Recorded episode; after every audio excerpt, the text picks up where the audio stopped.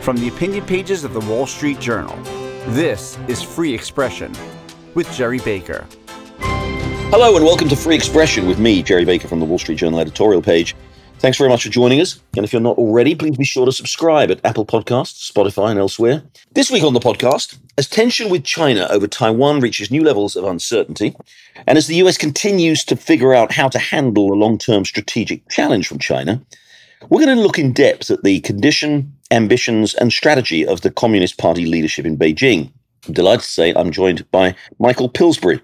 Michael is a long-standing scholar, commentator, and policymaker on China. He's held positions in multiple U.S. administrations, including in the Pentagon and the State Department, and he served on the staff of the U.S. Senate, authoring influential reports that have helped shape U.S. policy toward Beijing. He's been the director of the Center on Chinese Strategy at the Hudson Institute in Washington since 2014, and he's the author of several books, the most recent of which was The Hundred Year Marathon China's Secret Strategy to Replace America as the Global Superpower. The book was not only a bestseller, it was very widely cited by key figures in the Trump administration as they sought to reorient U.S. policy towards China. Michael Pillsbury joins me now. Michael, thank you very much for being here. Well, thank you very much for having me. So, Michael, let me start if we go with the immediate situation. Earlier this month, Nancy Pelosi visited Taiwan to great consternation in Beijing. The first, the most US official visitor to Taiwan since 1997 when Speaker Newt Gingrich went. It was seen as an act of defiance, a provocation by Beijing. Of course, China doesn't recognize the independence of Taiwan and has pledged to reunite the island with the mainland and by all necessary means. In response to the visit, we saw not only angry rhetoric from China, but dramatically stepped up military drills with all kinds of disruption to shipping, made all kinds of rather scary live fire drills all around the island. And the tension, even now, continues, and concerns are mounting that this may be the prelude to some more dramatic action. What's your take on this? Is this just posturing by China, or do you think there is a real risk here that this could represent perhaps the most significant escalation we've seen, at least for 25 years? Well, as you mentioned, Gerry, my duties over the last 40 or 50 years as a China specialist have been to try to interpret Chinese behavior to Americans in the White House and the Pentagon and so forth who really don't speak Chinese, have probably only been to China once or twice, and they tend to have a strong case of what I call the mirror image syndrome, that they project what they know about the American foreign policy and national security system, they project that onto China. And so my life's work in many ways has been to correct this mirror imaging. So when you raise an important question like, is this just a posturing or could there be a real war? Or is this more serious? And why are the Chinese doing this? I think the first thing to say is the White House is definitely puzzled. There have been a number of statements now, beginning with Tony Blinken and Jake Sullivan, that China is overreacting. There's no need to do this. There's been no policy change. We still abide by the one China policy. Why Nancy Pelosi said she abides by the one China policy. So the mystery or the puzzle for a China specialist to answer is why is this American comment not working? In fact, I believe it's making the situation worse because the more the Biden White House tries to dismiss China's concerns, the more they're provoking China into an attitude of frustration and even anger that their views and their newfound power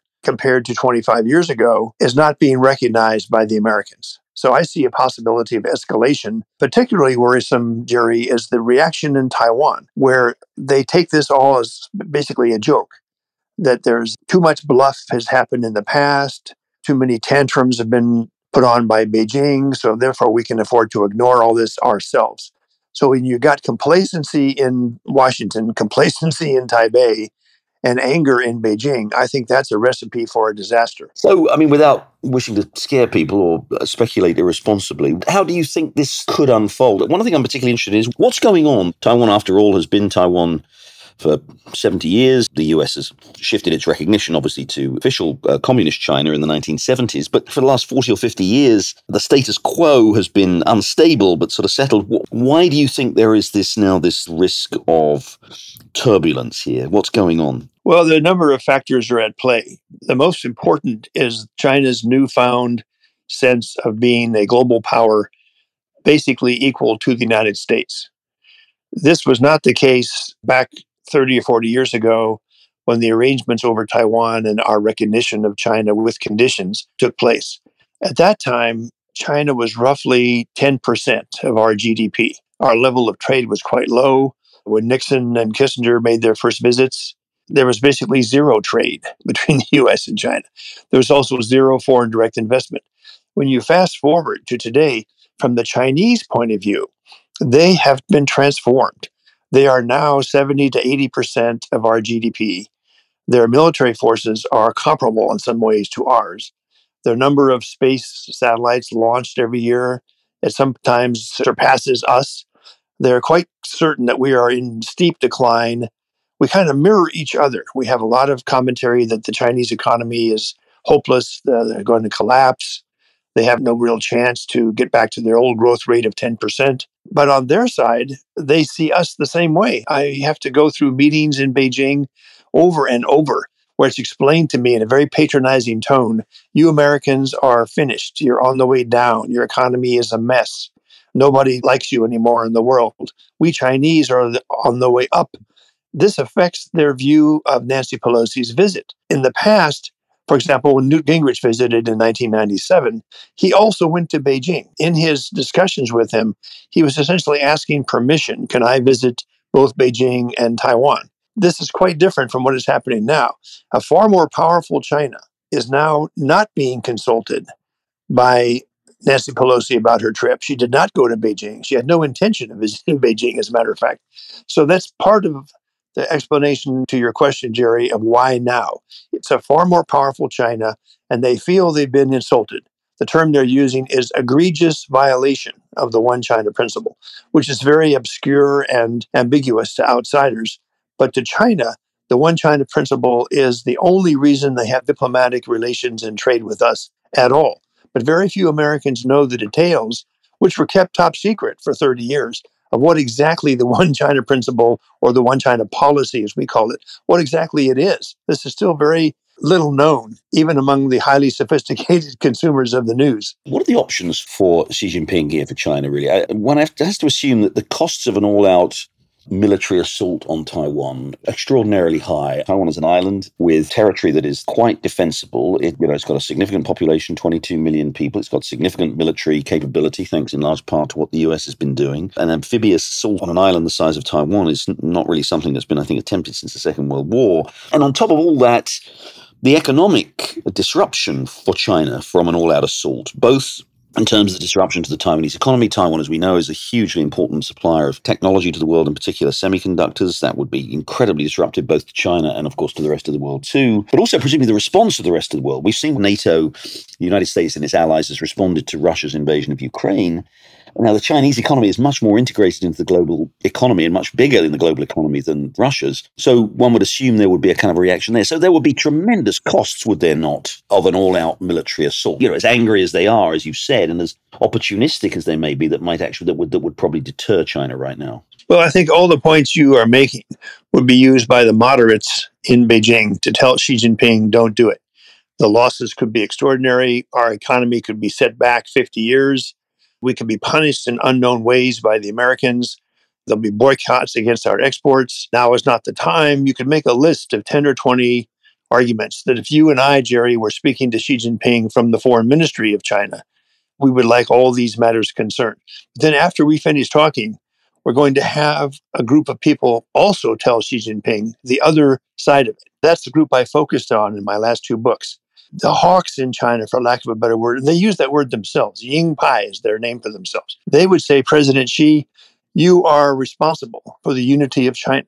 We have Tibet, we have Xinjiang. Our country is unified. This is our historic destiny for 3,000 years. But now the Americans don't take you seriously. And unless we have a show of force, or even begin an invasion or do something militarily, you will be disrespected for, they actually use this word, you will be disgraced for 10,000 years because you have lost the unity of China. That's what's at stake. President Xi, here are six steps we can take. Start this, do this, do this, and we guarantee you, our assessment of the Americans, they will back down. They have not promised to defend Taiwan. They have no troops there. They have no ammunition stored there. They don't practice with the Taiwan military at all, ever, since diplomatic relations. They have no command center anymore in Taiwan. Taiwan is weak for the following four or five reasons. And Xi Jinping will be caught between the Gerry Baker, Michael Pillsbury Chinese moderates making our points, and then the Hawks, who, by the way, can stage a coup and overthrow the leader of China. They have what they call the 10 great power struggles in the history of the Chinese Communist Party since 1921. And in these power struggles, the role of the military and the security forces who can arrest somebody, like in 1976, arresting Madame Mao and the Gang of Four, which, which she was a member. That was done in secret by the security services. The Hawks tend to be better positioned within that group. So you tell me, Gerry, will Xi Jinping listen to you and me and our wise counsel, or will he take one of the steps to begin going down the path of escalation militarily? I myself am worried enough about the power of the Hawks that the way I advise American presidents is hope for moderation from China, but realize this Hawk team is in there and they're deadly serious and they're not afraid to start a war. Well, let's take a short break right there. But when we come back, we'll have more with Michael Pillsbury. And we'll be talking about China's economic and political conditions and whether conflict between the US and China is inevitable. Stay with us. If your business needs a new application, then developers will have to write code, a lot of code. If an application needs to be modernized, then you'll need time resources, and caffeine. If that sounds daunting, then you need watsonx Code Assistant, AI designed to multiply developer productivity so you can generate code quickly. Let's create a more modern foundation for business with watsonx Code Assistant. Learn more at ibm.com/slash code assistant. IBM. Let's create. Welcome back. We're talking with China expert Michael Pillsbury. Do you think the US has done enough to alter that equation? You just said there in your summary of what the Hawks will be saying to him is look, there's no US forces in Taiwan. The US isn't going to fight. Do you think that strategic ambiguity has now essentially been broken and there is a pretty entrenched sense in China that actually, you know what, the US is not really going to do anything? And if so, what more could the US do to deter China from doing something aggressive? Well, that's a very important question. And I think what's been happening very hard for Americans to grasp how we're perceived by others. But I think we've been challenging the one China policy almost inadvertently. The first time it happened, it was very dramatic for me because I was in Trump Tower in the Trump transition team when President elect Trump took a phone call and then said, I've been speaking to the president of Taiwan for eight minutes. She's a wonderful person. And a press release was put out from transition team headquarters using the word president of Taiwan. And at that point, I was brought in to explain the history of the whole thing. President Trump then negotiated for almost three months until he said, President Xi Jinping has asked me to observe the one China policy, and I'm going to abide by it almost as a favor to China. Then Xi Jinping was willing to come to Mar a Lago. There's been a number of steps since that time that makes the Chinese think, especially the Hawks, that America is deliberately challenging us because they believe in Washington that we're weak. One of the next really shocking things was to send a cabinet secretary of Health and Human Services, of all things, Gerry, to visit Taiwan, then to send an undersecretary of state. Then a huge decision was kept secret for a while to deploy U.S. Special Forces, a very small team of Special Forces, into Taiwan, wearing combat fatigues. Special Forces, as you know, are for stay behind organizing guerrilla teams. Taiwan then revealed it. The Wall Street Journal actually was the first to cover the story. That was a huge test in Beijing's mind. Combat Americans, even if it's only 10 or 20, are here on Taiwan, our territory, without permission and done secretly. There's about 10 things that have been done. The Biden team has continued this. So we've got a wary, even paranoid group of Chinese hawks with direct access to Xi Jinping who have a case that the Americans are playing the Taiwan card, as the Chinese media puts it, and they're trying to block China becoming the number one economy in the world. And they're trying to disrespect, if you will, the achievements of China over the last 30 years. This is what's moving us down the path toward war. Are we at risk here then of having produced the worst of both worlds in the sense that we're both provoking China with all these actions you've described without actually deploying or having ready even the military strategic wherewithal to respond and to, to, to actually stop China from taking aggressive action? Raise your right hand, Gerry. I hereby make you an official China expert. You're exactly right. It's really that simple. It's that simple. You get it. We are at the worst of both worlds. Now, if we do the common sense thing from our military point of view, here's an island under threat, they're a democracy. Nancy Pelosi's visited. We need to have joint exercises with their military. So our Navy needs to meet with Taiwan's Navy soon and practice. Number two, we need a team to be on Taiwan that lives there that'll do joint war planning like things were before 1980. Number three, we need munitions and liaison personnel to be stationed on Taiwan as a tripwire, if you will, but also a combat coordinator. All this has to happen now to enhance deterrence of Taiwan. Most American China experts, including me, would say if you do all that, you're really playing into the hands of the hawks you're saying, yes, you do intend to fortify Taiwan with American forces. Now, something in between would be one or two American carriers coming together in the South China Sea, selling more aggressive weapon systems to Taiwan. Congressman Mike McCaul has revealed he believes there's a backlog of over a billion dollars worth of weapons requests from Taiwan that have not been forwarded to his Foreign Affairs Committee in the House. So there are steps in the gray area in between. But once again, we're testing the one China policy, which we haven't really explained to the Congress or the American people. What exactly is this one China policy? Is Taiwan part of China? In which case, legally, how can we defend it? How can we put US forces there or do joint exercises? Or is Taiwan somehow not a part of China? In which case, we have a moral obligation to defend a democracy to the death, even against the nuclear power this is the dilemma that we're that your question implies. Uh, you're aware of the ironically disastrous situation we're moving toward. I want to talk a lot about the wider situation in China itself, because we've talked a lot about the immediate question of Taiwan. There is a view that this is a particularly dangerous moment because China might be a sort of peak power, as it were, and that having been rising, China certainly as an economic power for the last 30 years after you know, the reforms that Deng Xiaoping introduced, uh, the economic reforms in the 1980s, China's economy opened up, as you said earlier, astonishing rates of growth, 10% rates of growth, become the second largest economy in the world by some measures. Some people even say the largest in the world. It has its huge military. But that period of extraordinary expansion and that period of, and this you talk a lot about this obviously in your book, The 100 Year Marathon, that might be coming to an end or might even have come to an end. We've seen a dramatic slowdown in growth. Now, partly that's COVID related, but there are other things going on too. We've seen rising challenges to China's power, perhaps in the region in a way that we hadn't seen over the time. Give us your sense of where China is on this trajectory. Is it still in very good shape in this 100 year marathon? Give us a sense where they are right now on that long term trajectory, you think? Well, this is where I take my fate in my hands because I disagree with the Wall Street Journal editorial board word about the Chinese economy. This is called free expression. You're free to. Um, I'm afraid I'll be punished. Even if you're wrong. My favorite economist in China is a fascinating fellow who became the vice president for research of the World Bank and the chief economist of the World Bank. He was originally from Taiwan. He defected to the mainland through special contacts. He got a PhD from University of Chicago. So he was trained as a highly conservative economist. He has written six books in English, all about how American economic theory cannot explain the rise of Chinese growth rates. And he puts forward his own view. I think some in China, but his name is Justin Lin, L I N. Mm. I think Justin Lin's view is some people somewhat sarcastically say he deserves a Nobel Prize for his books and his explanations and his advice to the Chinese government. The advice has been foreign direct investment brings with it technology, and export market, and competitiveness.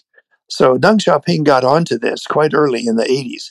Do anything you can for foreign direct investment in high tech that China can absorb and then create its own export industry.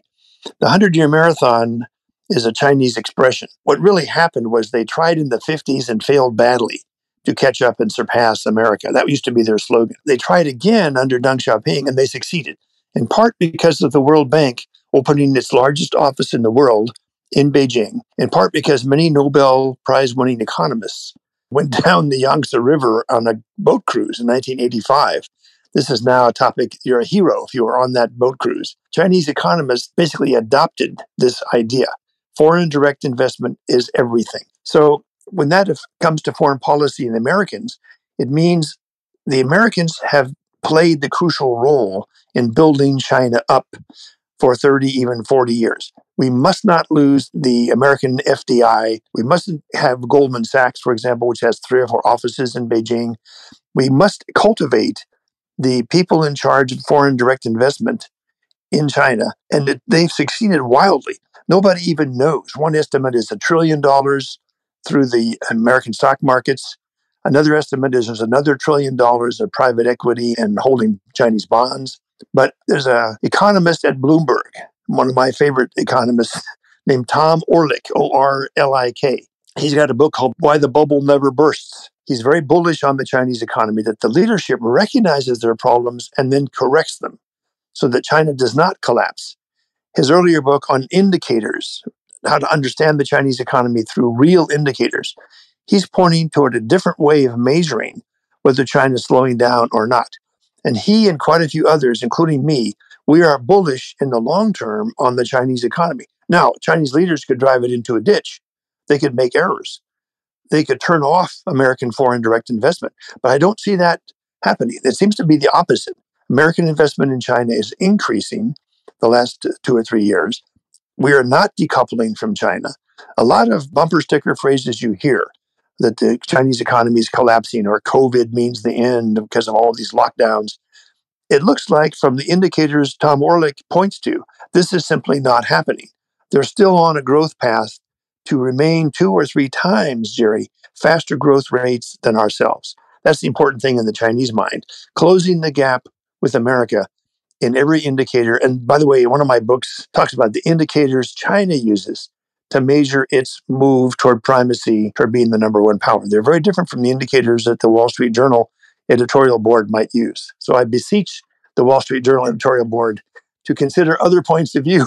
as I say, we're open to all kinds of free expression. But let me just push back a little bit on that. I mean, hasn't Xi Jinping's policy in the last few years, now just put COVID aside for the moment, Xi Jinping seems to have a pretty different view of the kind of the right structure for the Chinese economy than, say, Hu Jintao had, or certainly even Deng Xiaoping he seems to believe in a much larger role for the state, state owned enterprises, much bigger. He seems to believe in much tougher regulation. Look what he's done with technology. He's much more aggressive about, even more aggressive than the Chinese have been about the way in which foreign companies behave there. Isn't this turning off foreign direct investment. Isn't it? It's, the part of it is almost seems to be explicitly designed to turn off foreign direct investment. There's certain types of direct investment they don't want, like certain technology companies, because of you know security considerations. Isn't the whole trend of Xi Jinping's economic management away from FDI, away from that kind of investment led growth. He wants to encourage consumer led growth because it's a more mature economy and all those things.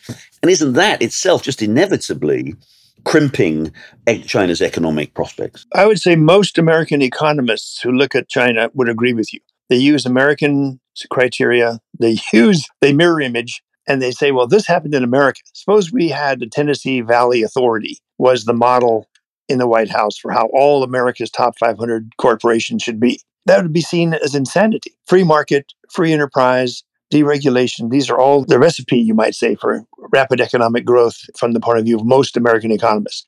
So they see China as going down and they can't understand it. But a few economists and I praised myself for believing them at the time, said, you know, state owned enterprises for a country like China to avoid the middle income trap, state owned enterprises with directed investment works in high tech areas, it works with rare earths, it works with a series of things that we saw listed 10 areas were listed in the so called Made in China 2025 strategy, which still exists. They've changed the name, like with the Confucius Institutes, but the basic program still exists.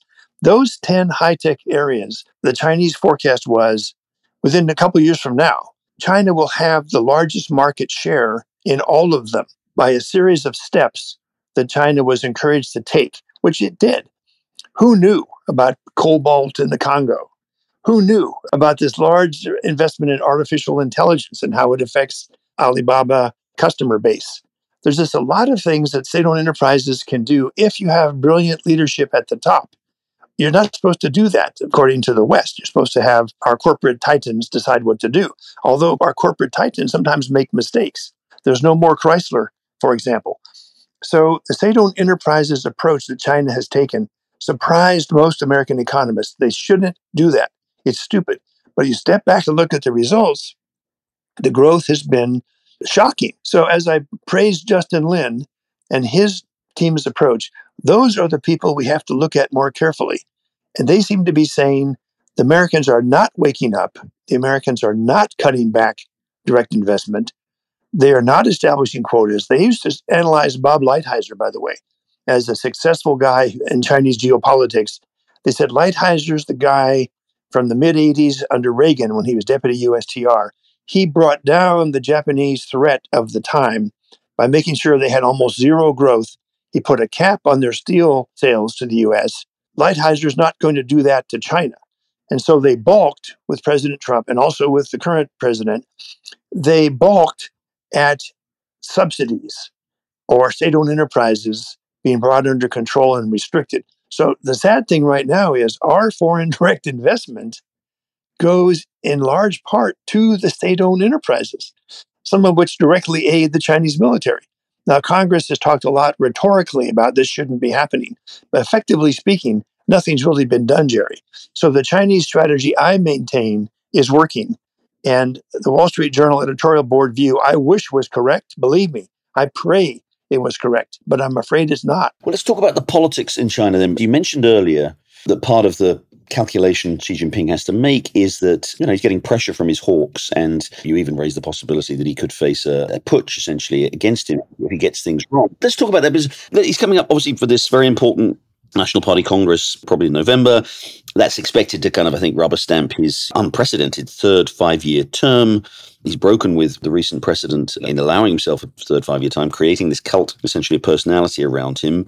At the same time, and again, let's put aside, we can agree to differ on the economy, but he's been some pretty serious missteps, I think, in China. I think most people do agree he's handled the COVID situation really quite badly. There's a lot of unhappiness about that. We saw this extraordinary scene in cities like Shanghai earlier in the summer, just over the lockdowns there, he has been pursuing this very aggressive domestic sort of crackdown on dissent, on free expression, as it were. He's completely subjugated Hong Kong, breaking all the commitments he'd made. Again, we outsiders, even those with expertise and knowledge like you, find it so hard, it's impenetrable, the Chinese, the leadership of China. But as we come up to this critical National People's Congress, how much internal unease is there and dissatisfaction, and how could that play out? This is a topic that American presidents, uh, especially President Trump, are often fascinated by.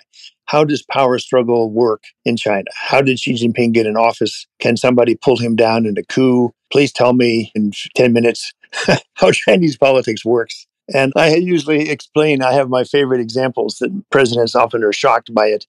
The points you just made, Gerry, if you and I are on the Politburo and we believe what you just said, Xi Jinping is making blunders right and left, we've got to remove him or certainly deny him a third five year term. What would we do? Well, we go around, and there's a book that lays this all out that came out last year. I think the journal reviewed it. It's by Roger Garside, a former British diplomat in Beijing I knew even back in the 70s. It's called Coup, and he shows how a coup could be mounted using the various arguments that you just listed against Xi Jinping, and that the West would basically support it because a more moderate leader would be put in place. The only problem is the security services in China report directly to Xi Jinping. And we've seen this happen at various points, especially in 1976, where the coup plotters are detected reported, and then they're arrested and put in jail or allowed to commit suicide. A lot of this goes back to the last 2,500 years. The Chinese study a lot, and you can find this in their books in Beijing. They study how emperors rose to power and took out the old emperor, the techniques that were used, the role of the security services, how discontented people have to be dealt with early. So that may be what's going on in Beijing now. There may be some, uh, and some unfortunate Westerners have pointed to the prime minister, Li Keqiang, and said, well, this guy's more pro democracy. He's anti state owned enterprises. He doesn't really support all the harsh crackdown against Tibetans and Uyghurs.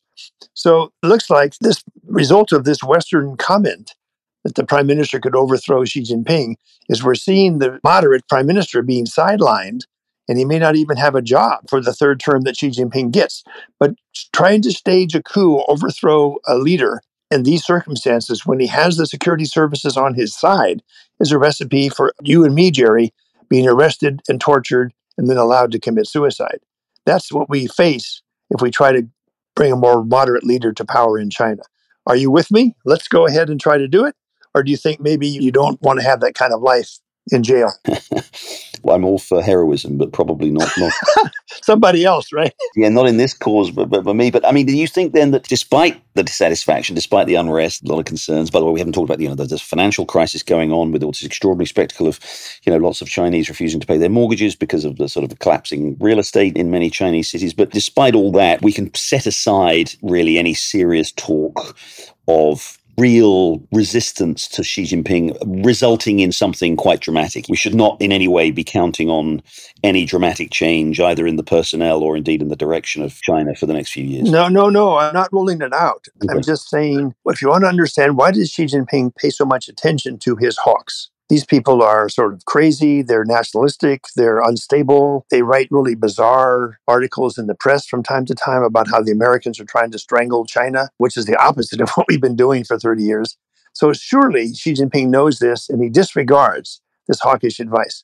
The answer to that is very important. If the hawks are wrapped up with the security services and making sure that a coup does not happen, you have to listen to the hawks, or at least pretend to. Xi Jinping used to be seen as a reformer. There's a very famous article by Chris Buckley, who'll get angry from me bringing this up. When Xi Jinping first took over, Chris Buckley wrote a prominent New York Times article. This is the new Gorbachev. I agree. A lot of people thought that. This is the reformer we've been looking for. and it was so wrong, right? It's funny how politicians can have a habit of turning out in this country too. Maybe Xi Jinping was maneuvering. Yeah. Maybe he saw the rise of the Hawks, aligned himself with them. Yeah. And is a much craftier politician than he's given credit. Right. Well, look, finally, Michael, because I could talk about this all day. But again, you were at the 100 year marathon, which, again, as I said, PRC was founded in 1949, 2049. That'll be the 100 years. They expect to have surpassed the US. Now, in history, whenever there is a dominant power, in the world or in a region, and a rising power emerges and challenges and threatens to surpass that power, there is quite often outright conflict. Not always. Graham Allison, a historian, wrote the famous book, The Thucydides Trap, harking back obviously to the Peloponnesian War between Athens and Sparta when exactly that happened in 5th century BC Greece. And it's happened again and again and again since then, whether it's the British and the Germans and the Spanish, the Dutch. You know, this is a historical pattern that does seem to repeat itself. The US is obviously seeking a peaceful way to manage China's rise. Can I just ask you in, again, in, in, conclusion, firstly, is it succeeding? It sounds, like I think I know what the answer to that question is. And secondly, what does it need to do to manage China's rise? And at the same time, can the two nations, can the two great powers coexist peacefully? Or is some sort of conflict inevitable in your view? I don't believe in the inevitable conflict, inevitable war theory. I think it's often hyped to advocate policies toward China that otherwise wouldn't make sense. What I think is our problem as Americans, and I include European Union and Japan in this as well, we find it very difficult as democracies to negotiate with the Chinese because of our internal splits, our different points of view, our massive bureaucracies. So that President Trump used to ask me, How can I get leverage on Xi Jinping? And my answer was, We need to get control of our government. We have Commerce Department has its own China policy. They have its own annual meetings with their counterparts in China. The Defense Department has its own view of what to do about China. Very little of this reaches the White House, almost never reaches the president, but the Chinese know how to exploit differences within the American government. They're masters at it. And it happened back with Bill Clinton in particular. So, Mr. President, if you can get control of our government, we can use for leverage a lot of things that the president should know about, but does not. One of them is foreign direct investment. Another one is technology transfer authorities.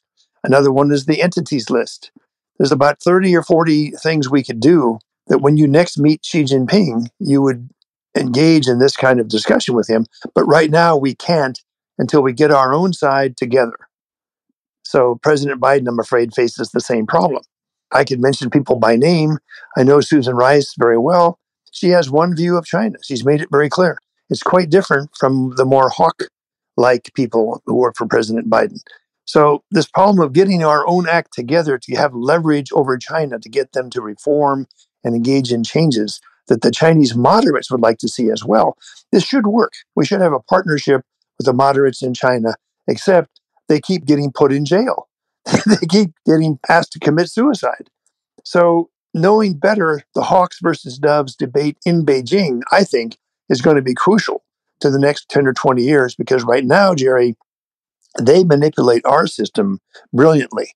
We have only the vaguest notion of how Chinese politics at the very top works and how we could try to engineer a much better China from our point of view over the next decade or two than let the hawks in Beijing just sort of run rampant and control the leader, no matter who he or she is. In practical terms, what should the US be seeking? It's pretty obvious, and again, you make this clear in your book. China is seeking essentially a kind of hegemony in East Asia. It's got all of the kind of economic and military wherewithal to do that. It's long been US policy you know, for the US to retain a very understandable strategic and economic reasons to maintain its power in East Asia. And we have these alliances with East Asian countries, and a lot of it is about obviously containing China.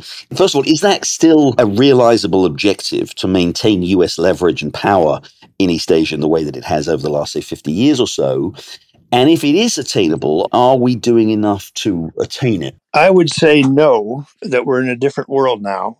And the way the Chinese themselves write about this, they often refer back to the Warring States period and the spring and autumn period, when the word for strategist today in Chinese, the word for strategist in Chinese is a horizontal vertical expert. Quite obscure, wouldn't you say? Quite inscrutable. A horizontal alliance, horizontal meant east to west. Warring States China would line up against the great hegemon, Qin, by a coalition.